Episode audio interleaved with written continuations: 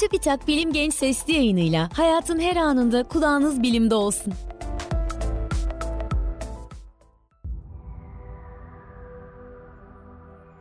Uzaya ve bilime meraklı dostlar merhaba. Bilim Genç Sesli yayınının bu bölümünde çok temel bir soruya yanıt vereceğiz. Soru temel bir soru olsa da yanıt vermek her zaman o kadar kolay olmayabilir. O nedenle soruya çok basit ve kolaylıkla test edilebilen örneklerle yanıtlar vereceğim. Sorumuz şu. Dünyanın düz olmadığının kanıtları nelerdir? Bugün bile dünyanın düz olduğunu iddia eden milyonlar olsa da antik Yunan'dan beri dünyanın küresel olduğunu fark edenler vardı. Peki dünyanın küresel bir şekle sahip olduğunu gösteren basit gözlemsel kanıtlar nelerdir? İlk kanıt denize kıyısı olan yerlerden kolaylıkla gözlenebilir. Sizden gittikçe uzaklaşan ve ufka doğru ilerleyen bir geminin önce alt kısımları, daha sonra ise üst kısımları görüntüden kaybolacaktır. Bu da dünya yüzeyinde bir eğriliğin olduğunu gösterir. Sizden biraz ilerideki tepede bulunan bir insan ilerlemeye devam ettikçe nasıl tepenin ardında yok oluyorsa benzer şey ufka doğru ilerleyen bir gemi için de geçerlidir. Elbette bu örnekte kastettiğim deniz baktığınızda ufkunuzda bir kara parçası göremeyeceğiniz kadar büyük olan bir denizdir. Elbette insan gözü kolaylıkla yanılabilir. Örneğin bir gölde veya denizde sizden uzaktaki bir gemi bazen su üzerinde süzülüyormuş gibi görünür. Serap etkisi sadece denizlerde değil, çöllerde de gerçekleşebilir. Yani basit gözlemlerle dünyanın küresel olduğunu kanıtlarken gözlerinizin size bazen oyunlar oynayabileceğini hiçbir zaman unutmayın. Dünyanın düz olmadığını gösteren bir diğer kanıt ise uydumuz Ay ile ilgilidir. Bildiğiniz gibi Ay dünya etrafında yaklaşık 30 günde bir tur atar. Dünya etrafında dönüş süresi ile kendi etrafındaki dönüş süresi neredeyse birbirine eşit olduğu için Ay'ın hep aynı yüzünü görürüz. Bu nedenle dünyadan bakınca ayın arka yüzünü göremeyiz. Dünyanın düz olduğunu düşünenlere göre dünya bir tepsi gibidir ve ay ile güneş o tepsinin üzerinde belli bir yükseklikte dairesel bir yörüngede dolanır. Eğer durum gerçekten böyle olsaydı dünyanın bir kısmından aya bakan insanlar ayın ön yüzünü görürken dünyanın tam aksi kısmından bakan insanlar ayın arka yüzünü görebilmeliydi. Ancak dünyadan bakan hiç kimse ayın arka yüzünü göremez. Çünkü dünya küresel bir şekle sahiptir. Ve ay da dünya etrafında dolanırken arka yüzünü hiçbir zaman dünyaya göstermez. Gece ve gündüz oluşumu ise dünyanın düz olamayacağının bir diğer kanıtıdır. Eğer dünya düz olsaydı güneş doğduğunda dünyadaki herkes için doğar ve battığında herkes için batardı. Yani herkes aynı anda gündüzü ve aynı anda geceyi yaşamalıydı. Oysa belirli bir zamanda dünyanın yarısı aydınlık iken diğer yarısı karanlıktır.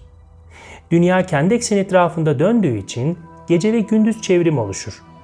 İşte bu nedenle ülkemizin doğusunda yer alan Japonya'da güneş doğduğunda bizde hala gecedir. Elinize bir top ve fener alıp karanlık bir odaya girin. Feneri yakıp topu bir yönden aydınlatın ve o esnada topu belli bir hızla çevirin. Bu analojide fener güneşi, top ise dünyayı temsil eder. İşte gece ve gündüz böyle oluşur. Gelin şimdi dünyanın düz olduğunu iddia edenlerin gece gündüz oluşumunu nasıl açıkladıklarına bakalım ve iddialarını basitçe çürütelim. Dünyanın düz olduğunu iddia edenler güneş ufka çok yaklaştığında dünyanın diğer kısmındaki insanlar için bir optik illüzyon oluştuğunu ve o insanların geceyi yaşadığını söyler. Unutmayın, düz dünya analojisinde güneş her zaman düz dünyanın üzerindedir. Yani tepsi şeklindeki dünyanın bir ucunda güneş varken dünyanın diğer ucundaki insanlar güneşi kendi ufuk çizgilerine çok yakın görebilirler. Ancak düz dünya modelinde güneş hiçbir zaman ufkun altına fiziki olarak inmez. Güneş sizden ne kadar uzakta olsa da ve hatta dünyanın düz olduğunu düşünenler tarafından ileri sürüldüğü gibi optik ilüzyon gereği güneşi göremezseniz bile güneşin atmosferde yaptığı aydınlığı kızıllığı görebilmeniz gerekir. Çünkü güneş ışığı atmosferde her yönde yayılır. Hatta küresel dünyada bile güneş ufkun altına fiziki olarak indiği halde atmosfer bir süre daha aydınlık görünür. Gün batımından hemen sonra batı ufkuna veya gün doğumundan hemen önce doğu ufkuna baktığımızda gördüğümüz şey tam olarak budur. Yani düz dünya modeline göre dünya hiçbir zaman zifiri karanlık bir geceyi yaşamamalıydı. Ancak durumun böyle olmadığını biliyoruz. Ay ve güneş tutulması düz dünya modelinin geçerli olmadığının tek başına kanıtıdır. Çünkü düz dünya modeline göre ay dünya ile güneş arasına giremez veya dünya ay ile güneş arasına giremez. Nitekim düz dünya modeline göre ay ve güneş tepsi şeklindeki dünyanın üzerinde belli bir yükseklikte aynı düzlemde hareket etmektedir. Takım yıldızlar ise bir diğer kanıttır. Dünyanın kuzey ve güney yarıküresinde olmanıza bağlı olarak gece gökyüzünde gördüğünüz takım yıldızlar da değişir. Eğer dünya düz olsaydı tüm insanlar her gece aynı takım yıldızları görmeliydi. Ancak durum öyle değil. Bazı takım yıldızlar sadece güney yarıküreden görülebilirken bazıları ise sadece kuzey yarıküreden görülebilir. Bazı takım yıldızlar ise ekvator çizgisinin bir miktar hem kuzeyinden hem de güneyinden gözlenebilir. Dünyanın düz olmadığını kanıtlamak için ileri sürülen bazı örnekler ise kafa karışıklığına neden olabilir. Şimdi o örnekleri daha doğru bir şekilde açıklayalım. Bildiğiniz gibi ay tutulması esnasında ay dünyanın gölgesinden geçer. Yani ayın üzerine dünyanın gölgesi düşer. Kendi ekseni etrafında dönen dünyanın ay üzerindeki gölgesinin de dairesel olması nedeniyle dünyanın şeklinin küresel olması gerektiği söylenir. Bu mantıklı bir beklentidir. Nitekim bir topa ışık tutarsanız topun gölgesi elbette dairesel olacaktır. Ancak dairesel bir tepsi yüzeyine dik açıyla vuran bir ışık da tepsinin arkasında dairesel bir gölge oluşturur. Yani ay üzerine düşen dairesel dünya gölgesi her zaman dünyanın küresel olduğunu kanıtlamaz. Dönen bir servis tabağı şeklindeki dünya da aynı dairesel gölgeyi oluşturabilir değil mi? Düz dünya modelini savunanlar ise ay tutulmasını şöyle açıklar. Güneş etrafında dolanan bir cisim ay tutulması esnasında ayın önünden geçer ve ay üzerinde bir gölge oluşmasına neden olur.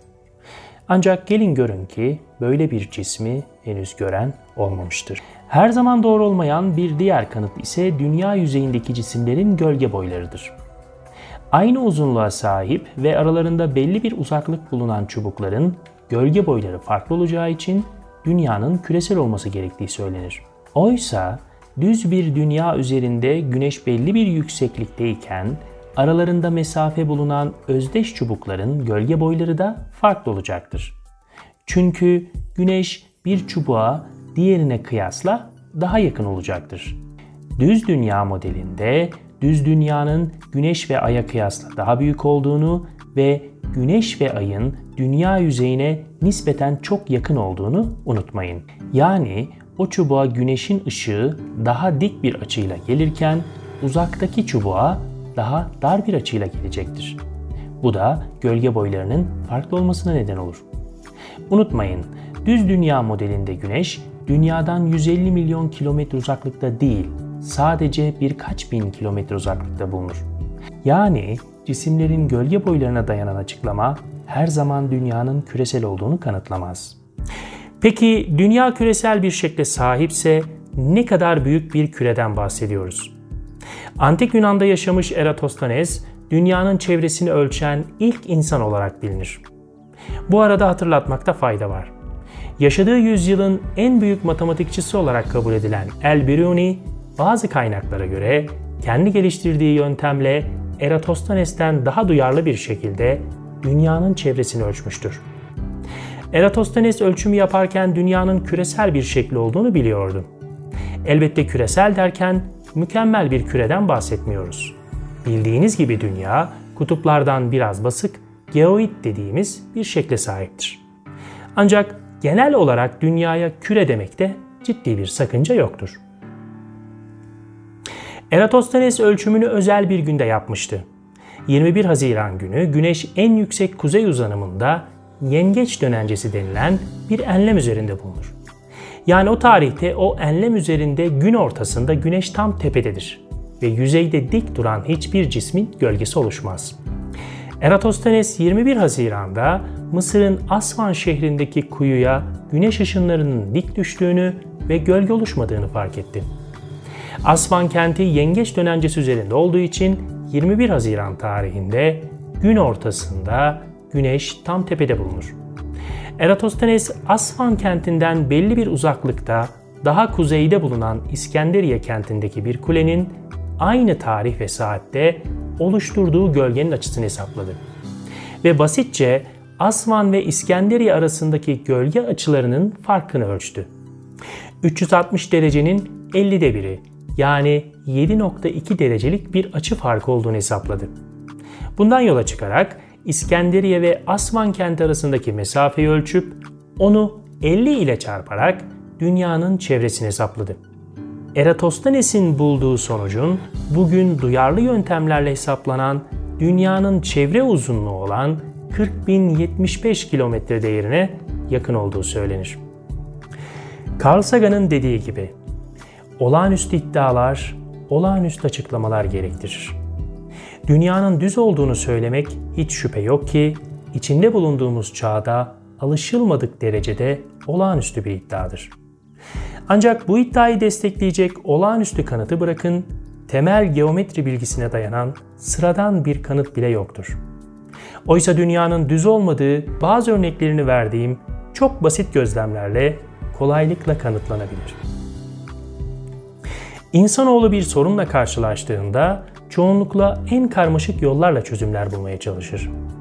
Güneş sistemini anlamaya çalıştığımız ilk zamanlarda dünyanın merkezde olduğunu düşünmemiz buna güzel bir örnektir. Oysa sorunların çözümü çoğunlukla en basit olanıdır. Hayatınızda bir sorunla karşılaştığınızda bunu hep hatırlayın. Bilim Genç sesli yayınının bir bölümünün daha sonuna geldik.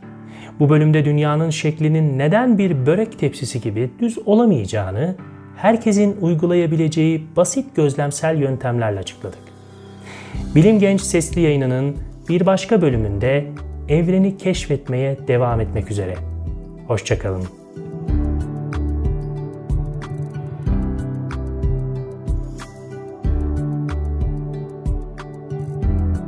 Bilim Genç sesli yayınlarını SoundCloud, Spotify, Google ve Apple Podcast kanallarımızdan takip edebilirsiniz.